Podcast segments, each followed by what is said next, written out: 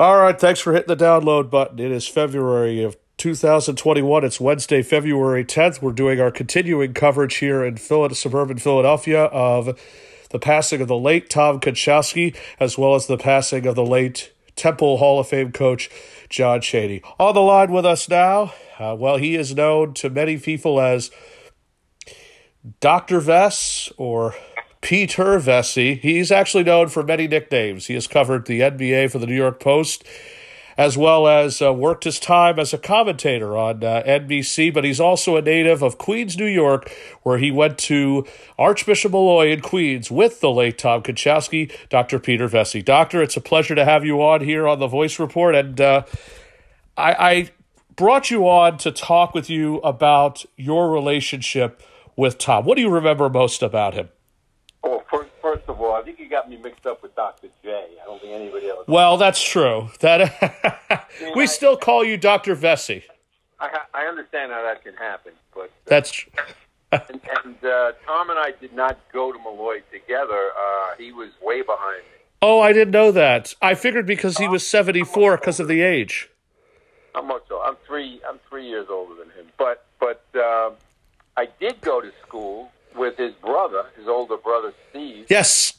We played on the varsity together. Steve was a year behind me at Molloy. And then Steve went to play at Acadia, one of the first Americans to go to Canada to play, had a real good career, and is still coaching high school, the same high school, yes, for 50 years.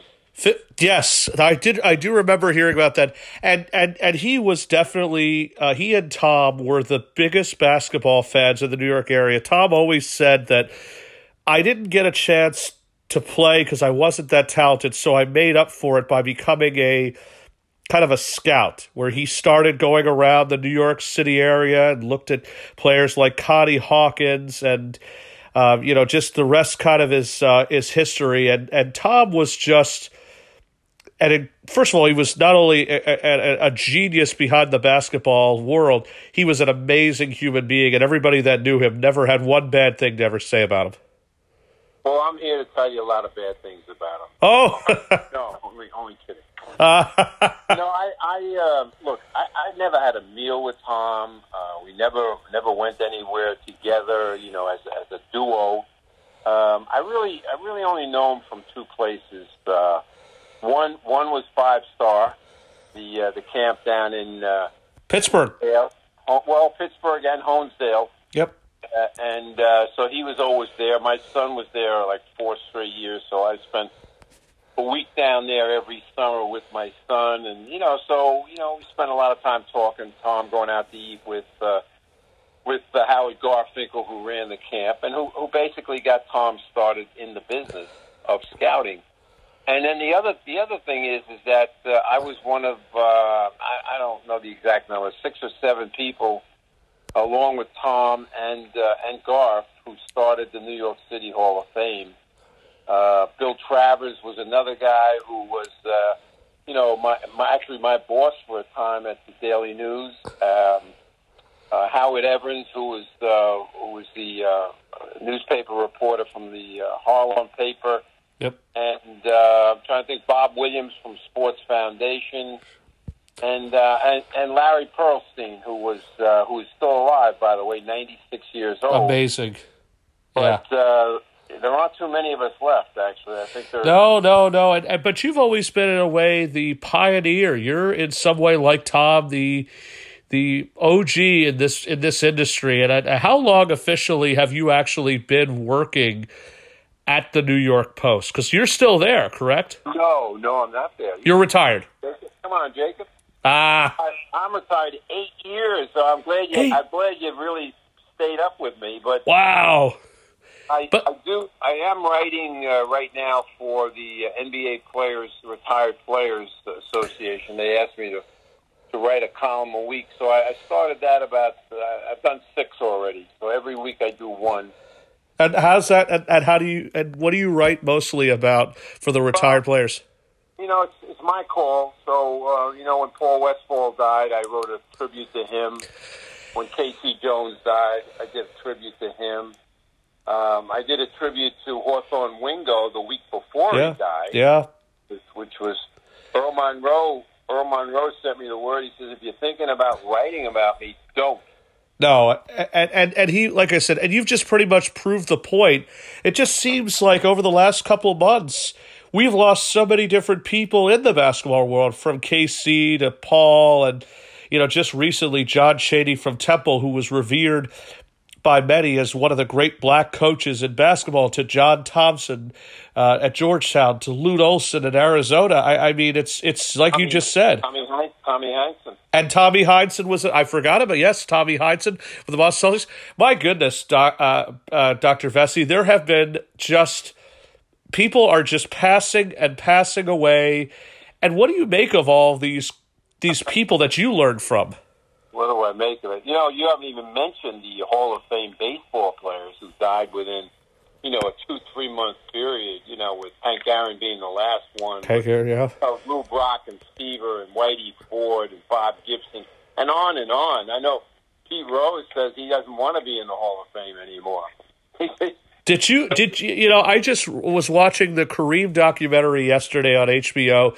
Did you know that in the movie Airplane, Jerry Zucker originally wanted Pete Rose and not Kareem, but they couldn't get him because they were filming during the summer? I never actually knew that, and I was amazed about it. No, I never. Yeah. Well, so let's talk about, because you've had a very successful career of your own way. And again, I grew up watching you as a member of NBC. Do you have any favorite moments covering the NBA all these years? Oh, my favorite. I mean, I got a ton of favorites, you know. Some of them, a lot of them down in Philadelphia, because I spent a lot of time covering Julius Erving when he was traded, when he was sold from the Nets to the Sixers.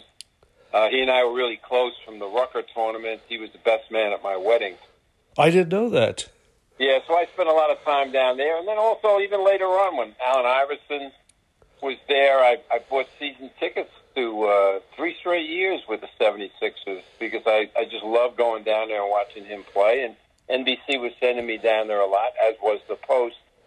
But, I mean, favorite.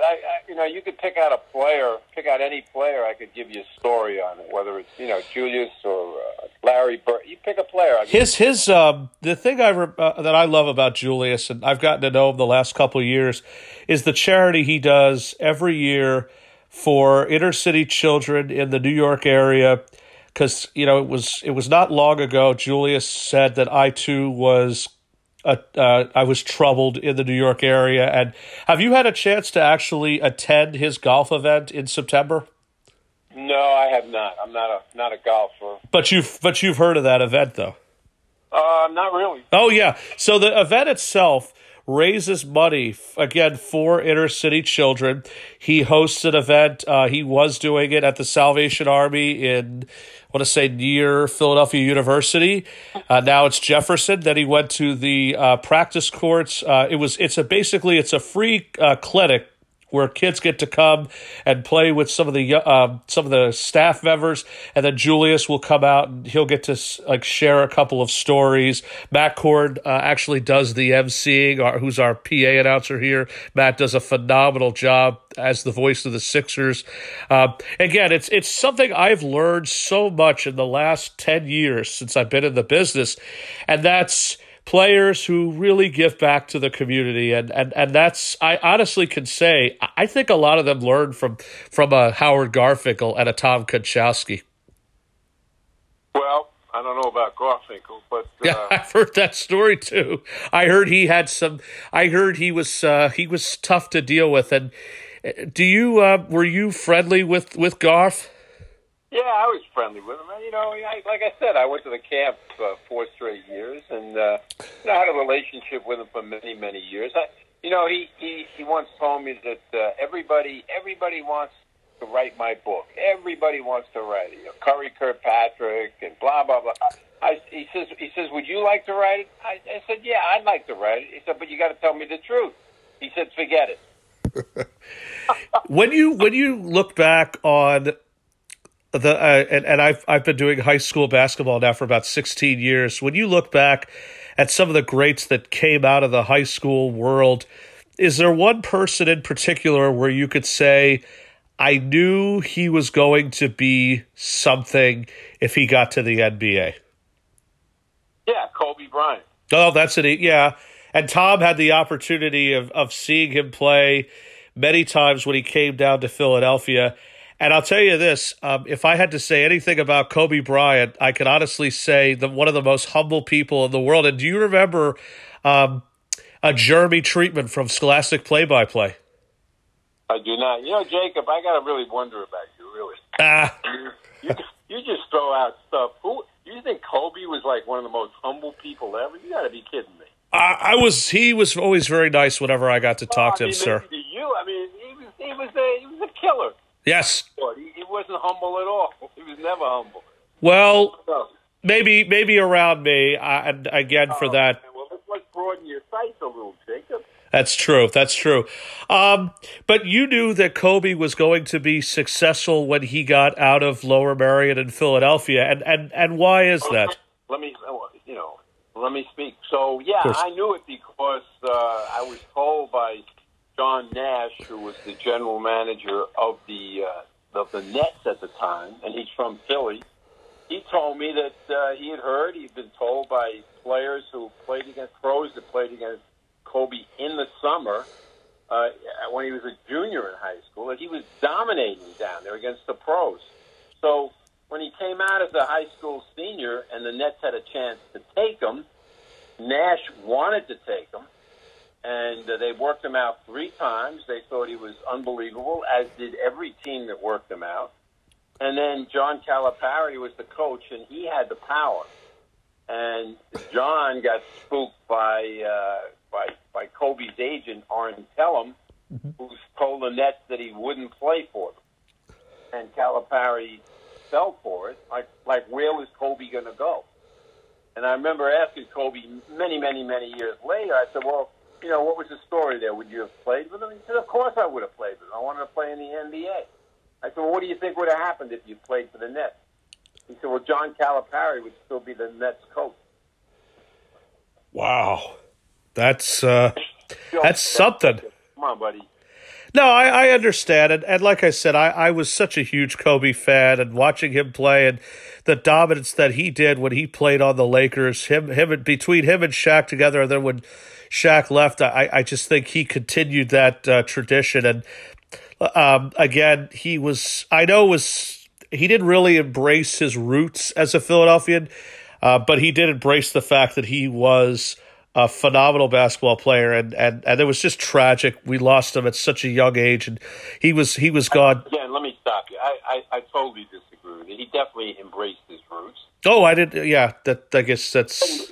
He definitely did embrace his roots. He loved it when he'd come down there and they would boo him as an opponent. He loved the fact that that's when he was at his best, when people were booing him. Yeah, well, that I withdraw that he didn't like Philadelphia. I withdraw that completely, Dr.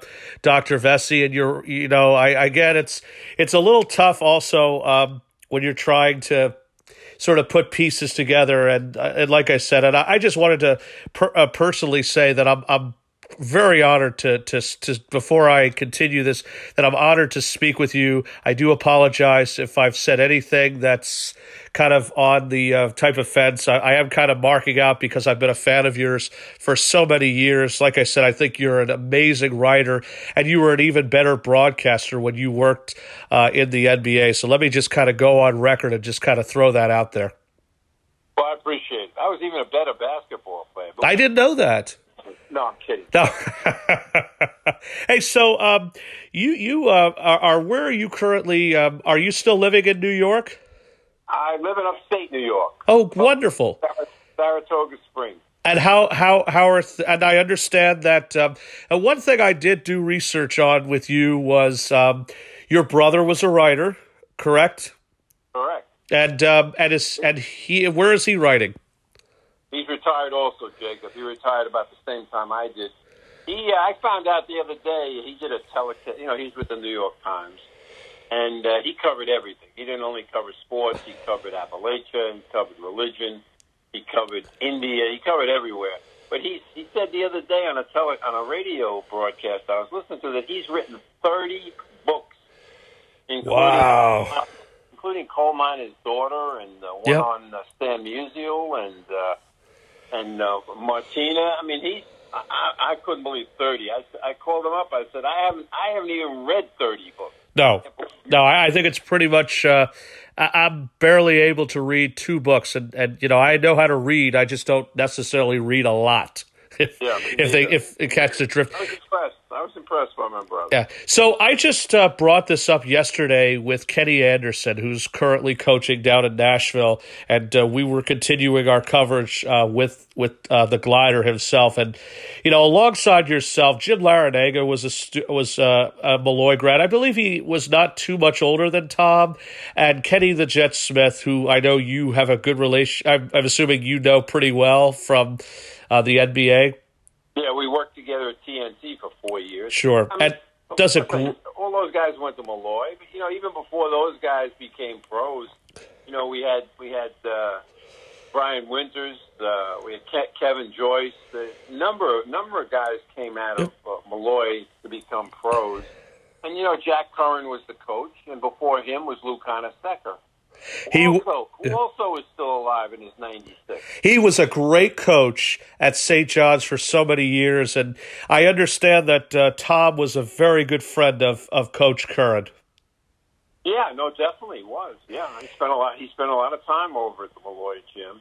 But, you know, when I was a freshman at Molloy, I was the first class in Molloy, and so as a freshman, the school had moved from St. Anne's in Manhattan.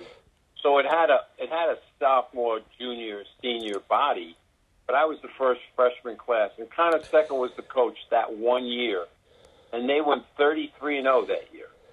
And then he took Willie Hall, who was the star of Molloy that year, and he went over to St. John's as an assistant to Joe Lapchick. And then the year after, another guy from Molloy went over, Donnie Burke.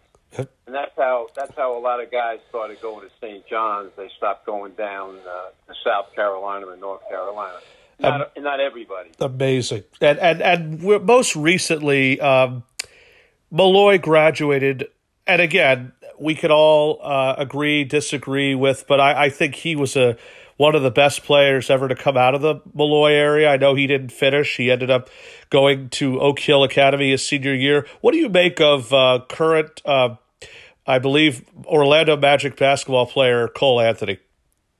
Well, I've only seen him on TV. I never saw him in high school. You know, I certainly covered his father, Greg Anthony, with the pros. But I'd heard about him when he was a freshman. I heard how good he was.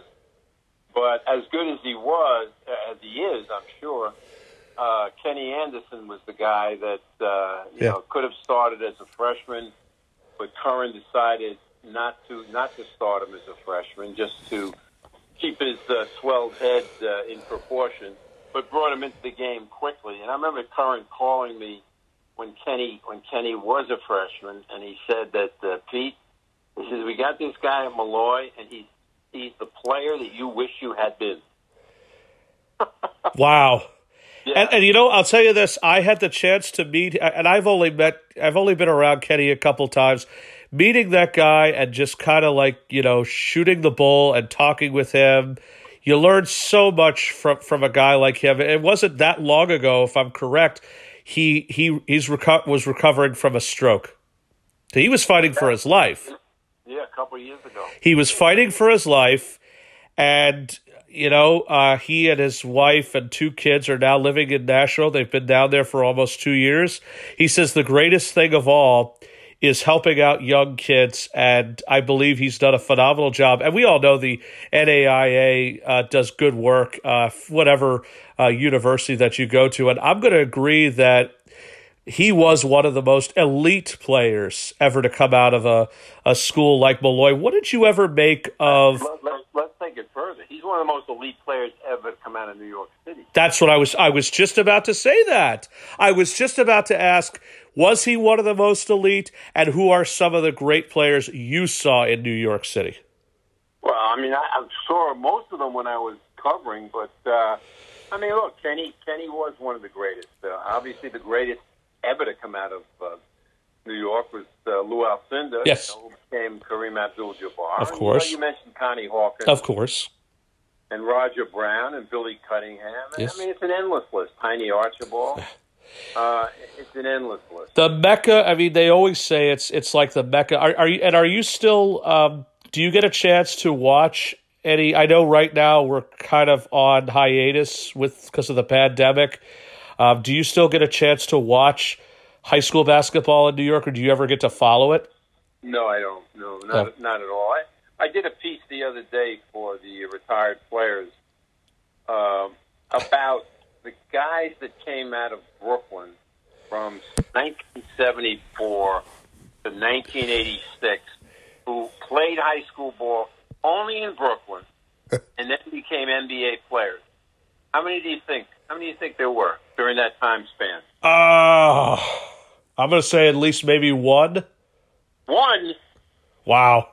Shows how bad I am with Brooklyn. Hold on a second. Get a grip, will you? 33. 33? Oh, my God. Crying out loud. Oh, my God. Okay, so I probably could have ballparked at least 20 or 25. Because for me, Brooklyn it was never, it's been hard for me to cover Brooklyn basketball. I will definitely tell you that some of the best basketball, when I go to New York, I love Lincoln High School is one of my favorite high schools I ever watched. Tiny Morton did such a great job for years with that program, whether it was Stephon Marbury or all the way down to Isaiah Whitehead to Sebastian Telfair and most recent Lance Stevenson. I mean, you know who was one of the best early ones? You're gonna have to look him up afterwards. Yeah, of course. Dave Newmark. The name Dave Newmark definitely rings a bell. And where did he play? Played at Lincoln, and then he went to Columbia and was played with Jim McMillan, and they had a tremendous team there for a couple of years. And then he played 3 years of pro ball, and that was it. But a lot of injuries. He's in a wheelchair to this day for a long time. But anyway, he's a Lincoln guy, and he was one of the first Lincoln guys. He played Alcindor even when they played against each other in high school. Hey, so that Power High School, you brought up Lou Alcindor when he attended Power High, and it's in the documentary of Kareem of Minority of One. One of my favorite games, I've never actually seen it, it's a little before my time, was the high-stake matchup he had with Morgan Wooten and DeMatha. What do you make of that game?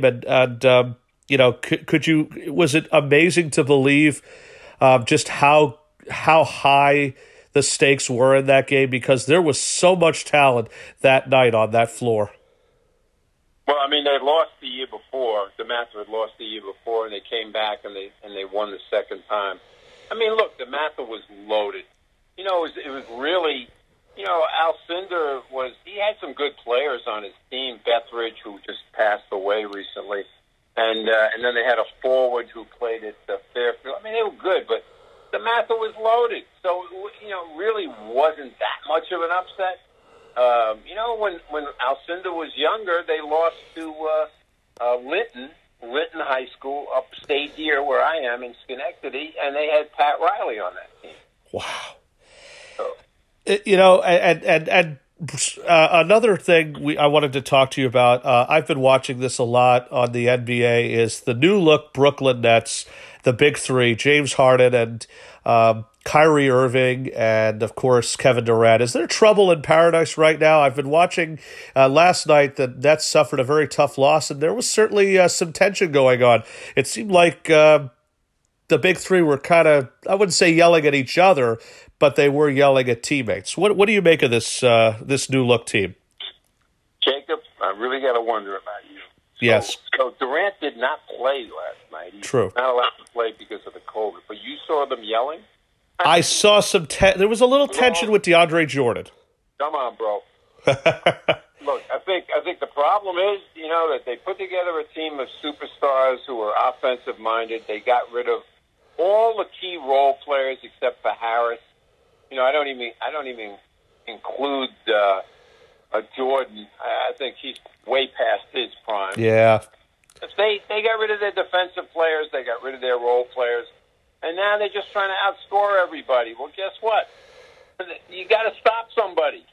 You don't win just on offense. You have to play the other end. So they're going to have a problem. You know, again, they didn't have Durant. They won't have him for, I think, another week or so. Yeah. You know, very difficult. When the three of them together, they seem to be very coherent and compatible. I mean, it's amazing. You know, Harden is putting up the assist numbers, which you know, he did that in Houston too, but he's doing it more within the confines of a real offense instead of just playing isolation. But having said all that, Jacob, I hardly watch the NBA right now. That's fair. Really, yes, really not that interested. Yes, I follow it peripherally, but I still follow it better than you do. I could see that. It's very hard because I'm very much keyed to the high school, to the basketball scene. And before we let you go, how are things going for you right now in upstate New York? How are you hanging in with the pandemic? You know, Saratoga has had its problems up here. In fact, the first variant in the United States was up here in Saratoga Springs.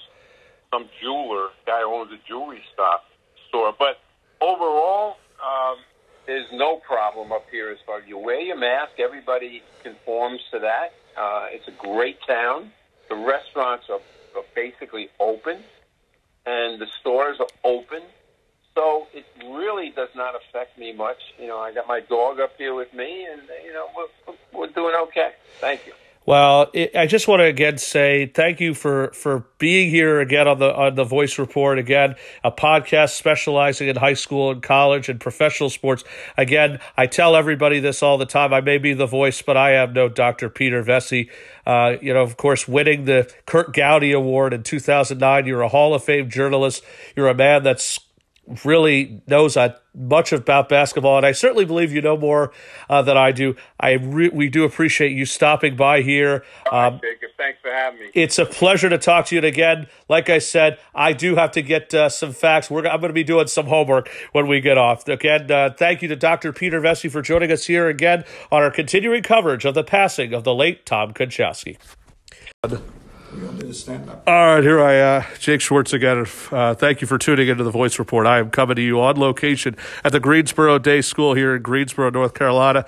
Tough night tonight for Greensboro Day as their season unfortunately comes to a close and they lose to their longtime rival, the Cadden School, 82-78, the North Carolina State semifinal game. And I'm proud to welcome back one of my favorite guests here on the Voice Report, the living legend himself, Freddie Johnson. And, Coach, you're in some capacity – you're one of the last remaining survivors, I guess, as they say in coaching history. But nonetheless, I was glad to be able to reunite you with a good friend of yours, Temple coach Fran Dunphy, who I know you and him have a good history together. Yeah, but Fran was very important for us, and you know, and early helping me out with J.P. Mormon and signing him up there. And what a first class guy he did, and what a great job he did at Temple.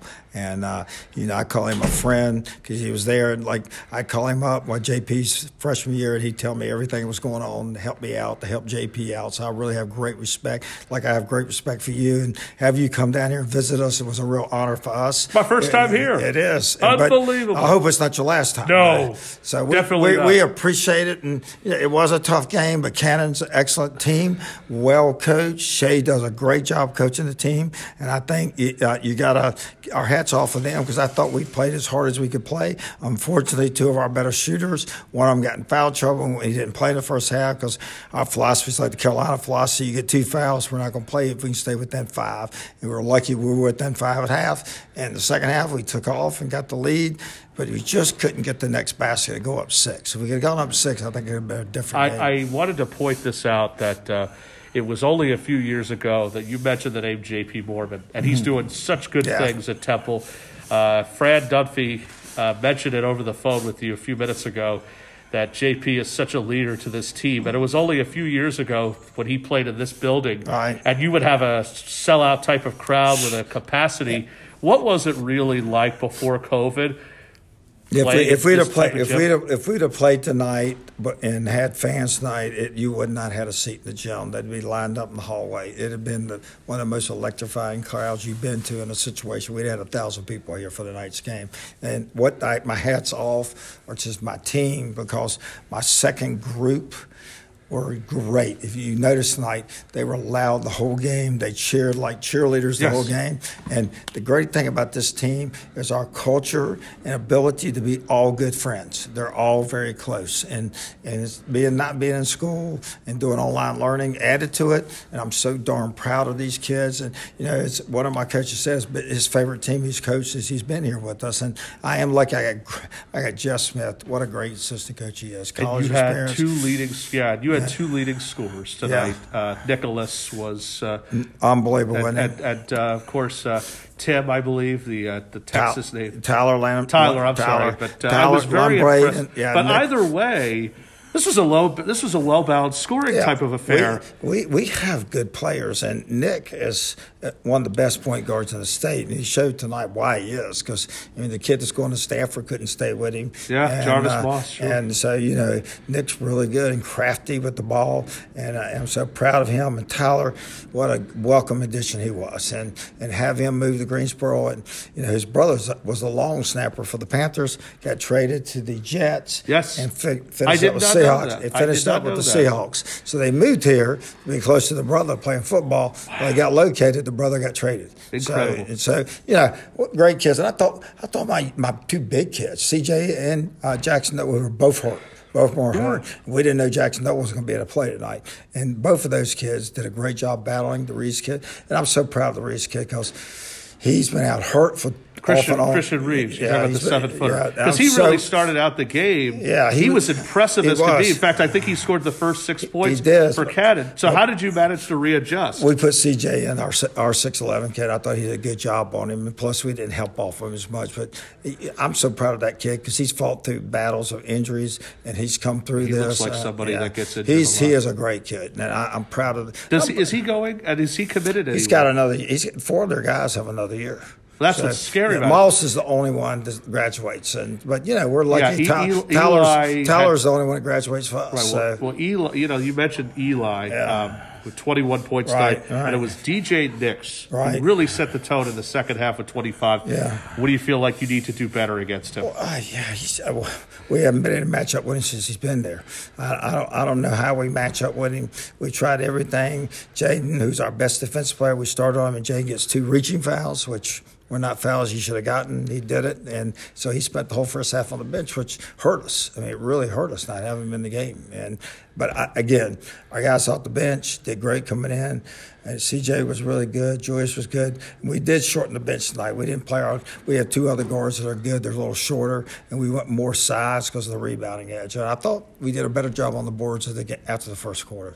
I think I might have asked you this the first time around. How do people take you down here in Greensboro? I mean, you've lived here your whole life. You've had the opportunity to – you really could have honestly left here and gone to coach in college or even really somewhere higher.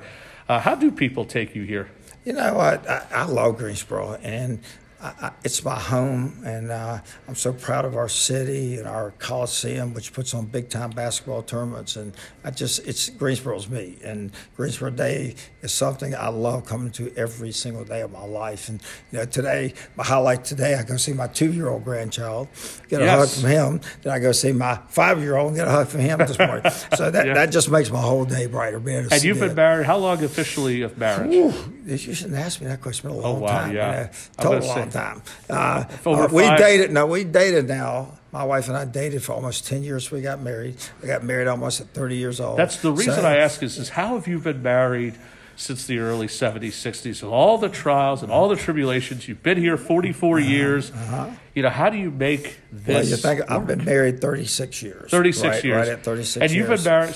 So I mean, how is it you've been married since 1984? And to be able to coach – yeah. To be able to live that type of life, you're also the team's AD. Yeah. Again, the trials, the tribulations. It's my wife. That's easy. She's great. She's a coach's wife. She's involved with me in everything I do. She, when I come home at night, she will have if she's watched the games this year, she would have her notebook out. I remember you saying that, actually. So, she's a supporter. She's a supporter. And it's killed me and her not being able to come. She did see two games this year, but that's it. And not having my grandkids at the game. And I think that's they would be pretty happy if they got to see Grandpa. They would love. They love it. Do you like having Robert, your son, who's been with you for the last how many years officially has Robert? I have to ask him a while. So at least, how do you like being able to have your son with you? That makes it special because he's got a great basketball mind. He played JV at Carolina. He worked with CB and Jared House. He was a coach at Stanford. He worked with both ends. He brings that Carolina thing in. Then you got Jeff Smith, who's brilliant. He's brilliant. He's down right now because of the points you gave up tonight, but he's done a great job. That's why we beat IMG that year. He defies the defensive thing. Then I got Jonathan Leonard, one of my young guys, helping me. Colin Smith, who does all the video, and then Jeremy Spadell, who's actually head of their leadership program at BB&T. So we got it's more than basketball here. It's school and everything. And I want to talk about. I know we brought this up the last time with John Chaney, but it was not too long ago that another dear friend of ours. In fact, today. The world of basketball said goodbye to the legendary Tom Konchalski. When you talk about a guy who you and I first met in his hometown of Queens, New York, we're hoping that maybe we'll see each other in New York again in March, which, again, as the jury's still out for Geico. I don't think they're having it in New York. They're going to have to move it down south somewhere. Okay. So. Well, let's – Tom is – yeah, please. Let me tell you, the best story, and Robert was probably – 14, 15 years old, and we used to work Bob Gibbons together, and Tom was always there. And I'd go, and one night we decided we were going to go drive back. We decided we were going to stay, and I'm up at the front desk trying to get a room. He comes up to the person at the desk and goes, look, give these guys the same rate I got. Get them a room. Tom said that. Yeah, and he took care. He just – we paid for the room, but he got me like $40 off on the room. But, the guy remembered every name, and I don't know if there was a nicer – person in the whole world than him. Do you think he would have been at this game if he had not been sick? He would have loved me at this game. I think he would have. Him, my good buddy John Rhodes at Myrtle Beach Beach Ball. Who we also recently lost. I'm so glad that I was able to go to beach ball this year, and I never thought it'd be John's last time. But we went out to breakfast 3 times in August and September, and just John's the best. What was John really like? Being able to for 40 years create such an amazing event down south. He was a great politician. He could get everybody working together. You probably didn't see the playground. No. If we ever go to Myrtle Beach again and you're down there, I'm going to show you this playground he had built for special kids. No, I've never. This thing is unbelievable. It's probably twice as big as this gym. Wow. But I'm telling you, the man loved Myrtle Beach. And I'm actually going to go down and take some T-shirts to him tomorrow because they're doing a big blanket for him. Oh, and stuff. Really? Yeah. So, in Myrtle? That's his wife's doing it. So, but those two guys, we lost two legends. Yeah, we really, and you have to remember, one is from COVID and one had been battling cancer for 2 years. Yeah, I said this before, the last time I talked to Tom, I saw him in person. He was you could see how his hair was almost as thin short as yours. Right? It was thinning, but because he was so sick. I hear you can go to Turkey now and get hair transplants. That does work. But, that's where guys like you got to step in and help now because we don't have you're not going to replace a Tom or a John. I don't know. You can't replace them. And you got Bob Gibbons, who's a great guy. Well, Bob is retired now. Yeah, Bob's retired. But Bob had a legacy. And Tom had a legacy. And John had a legacy. They all did. And they're all – I remember, forget the first time I met John, he was in charge of – Felton's team at AOU, and then I started going to his restaurant all the time. He had a restaurant in Myrtle Beach, and we got to be close friends. And you know what? I'm the luckiest guy in the world because I've had so many good friends through basketball. You have, and that it's such a joy for me. So I'm lucky. So my question now, I guess this is the last question to ask. 44 years now, officially done. Are you planning to come back for your 45th season next year? I promise you I'll be back next year. I don't. And you will not see me retiring. Well, the only way, is with what we've all been going through. But I don't even think COVID's going to stop you. Well, I'm hoping we don't have to deal with that next year. We're never going to go down that road. I don't have any – when I can come and be with these kids. Because I love Steve Smith. Steve's great. Right, but when I look at a Freddie Johnson, I think that's a coach. That's a man who's built from the ground up. Nobody does it better. like Frederick Johnson. He is one of the toughest coaches. He's one of the most respected coaches in America. Getting a chance for you to bring your talent down up north to New York, coming from the South. I mean, that's what I mean, everybody knows Steve Smith, and everybody knows Kevin Boyle, and everybody knows, you know, the Findleys and the. But I think you built the legacy and the success and reputation coming to New York and playing these national type of programs. And I give you a ton of credit. I think us beating IMG put us on the map and stuff. Yes. And so we hope maybe we'll get an invitation to maybe the tournament in Florida or something this year. Well, I was, if you want my honest opinion, after 7 years, your SID Mike Sumner, I finally took that man's invitation. Jake Schwartz again here at the Greensboro Day School with the one and only Hall of Fame, the living legend, Mr. Freddie Johnson, back again. It's so good to see you. Tough one again as your team, as again, Greensboro falls 82-78 to the Cannon School this season. Thank you, man. I, you know.